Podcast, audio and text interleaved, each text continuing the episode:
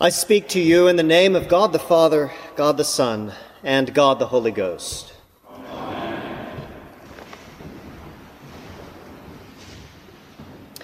This morning I want to speak to you on the theme of forgetfulness. I'm not really going to delve into doubt, which is in the latter half of our reading, but what comes to my mind is the theme of forgetfulness.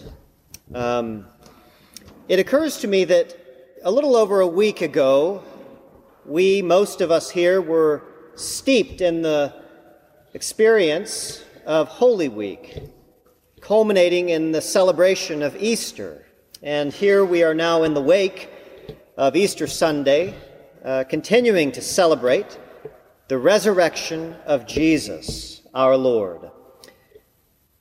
And it seems clear to me that you cannot come to this place of worship during that week of Holy Week and find yourself on Easter Sunday without being strongly impressed upon with some of the most central, basic, fundamental truths of our faith, what we believe. And just to be clear, that we believe that God became incarnate lived amongst us as a man, endured the suffering on a cross, the passion of Christ, died, was buried, and rose again. And that today, right now, the tomb is empty. He is risen indeed. It also seems clear to me that even within a week's time from coming off that high of that celebration of Easter here at the Advent, that we are already faced with temptations and pressures in our daily lives, whatever it is we're doing. The minute we leave those doors, we are tempted to grow neglectful forgetful of this central truth Jesus is alive. When you brush your teeth in the morning and the evening, when you lay your head on the pillow, when you transact in business, balance your checkbook, when you go out to lunch, at all times, in all places, the reality that we profess is that He is risen and He is seated at the right hand of the Father now. And that that has implications on us now, not just then and not next year, but today. Every second of every day, we live in the light of an empty tomb. But we are not immune to growing forgetful and for failing to live in that light. I picked up on one note here in our reading that even on the very first day when Jesus appeared to his disciples, when they were locked behind doors in fear of the authorities, that the same was going to happen to them, Jesus appeared to them and wiped away all shadow of doubt, brought to fulfillment everything he had said, that he is in fact alive. And they saw him. And even within a week's time, eight days to be exact, once Thomas was in their midst, they were still behind closed doors and not fully cognizant or aware of what this means. They had already, there's a hint of forgetfulness. He's risen and he comes again and he says, Look, here I am. Now, at some point, this reality pressed in on them so strongly that they were willing to unlock those doors and go out into the world and do what he sent them to do, regardless of safety for their own lives. And as we know, all but one indeed did give their lives on mission for Christ. But we are never immune from being forgetful and then understanding what does this mean for me today. But forgetfulness doesn't just happen all of a sudden. How does it happen? I think there are some clues here in our gospel reading that I want to draw attention to. In the first place, when Jesus appeared to his disciples on that first day of the resurrection, he said to them, Peace be with you. As the Father has sent me, even so I am sending you. It is easy to forget or to neglect the fact that as a Christ follower, you are a person who has been sent. Yes, you've been called, but you've been called in order to be sent. And if you forget that simple fact, that you've been sent by Jesus himself to go out into the world and to proclaim these things, that the tomb is empty, to sum it up, that he is risen,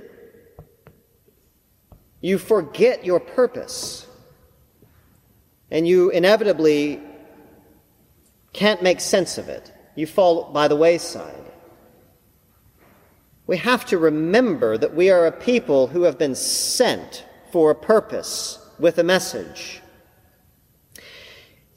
In the second place, when he sends his disciples, it's easy to forget that he sends them with the Holy Spirit. Look what it says.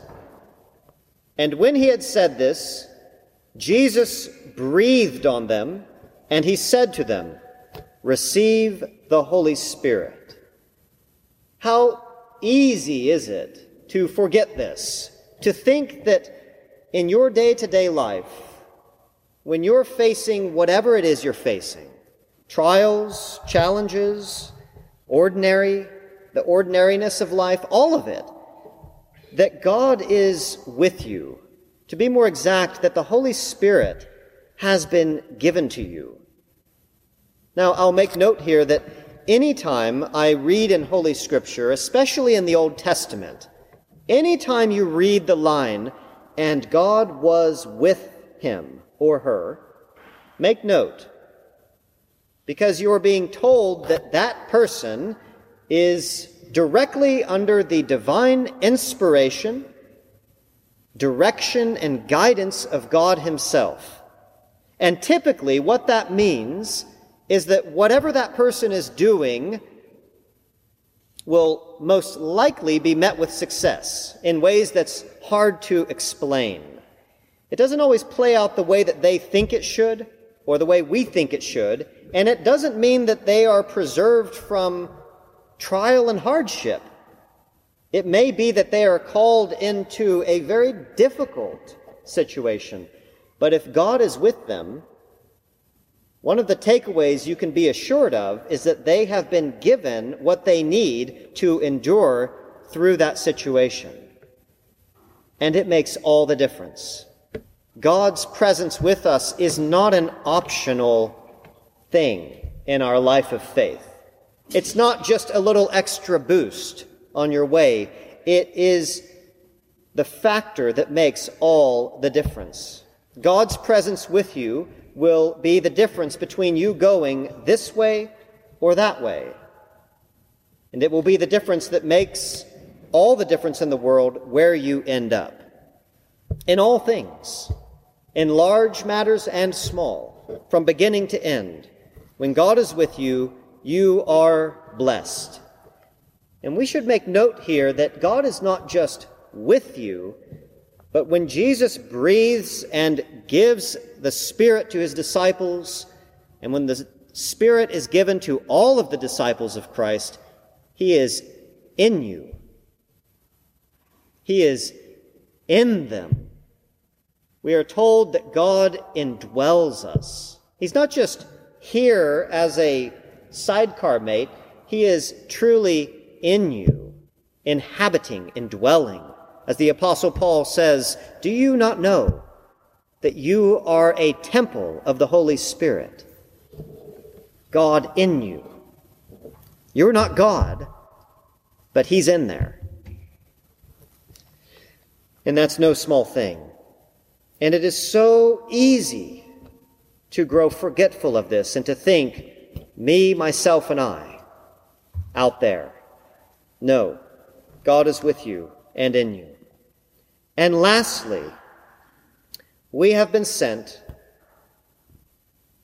with the presence of God with a, for a message to proclaim. As I alluded to earlier, that message centers on Jesus. We are to go out and to proclaim these things in thought, word, and deed. And that can take many different forms, and that's for each of us to figure out what that looks like. That he is risen, the tomb is empty. But some of the content of that message is alluded to here in our passage. That we are to be a people who are about the forgiveness of sin. This is a three letter word, a small word with a great big I in the middle of it, that has not just succumbed to forgetfulness, but many people, even in the church, have deliberately tried to neglect this word and diminish it. And I will tell you that the smaller this word is, the less of a factor it is, the less of your sense of need for Him. The smaller our understanding of sin and the less of our need, the more fine I become. I'm fine, and you're fine, and we're all doing just fine. If that's so, if I'm fine and you're fine, as I've said before, then what's he doing on that cross? We're not fine. The only way to make sense of these things is to see and understand the depth of our need remission of sin, forgiveness.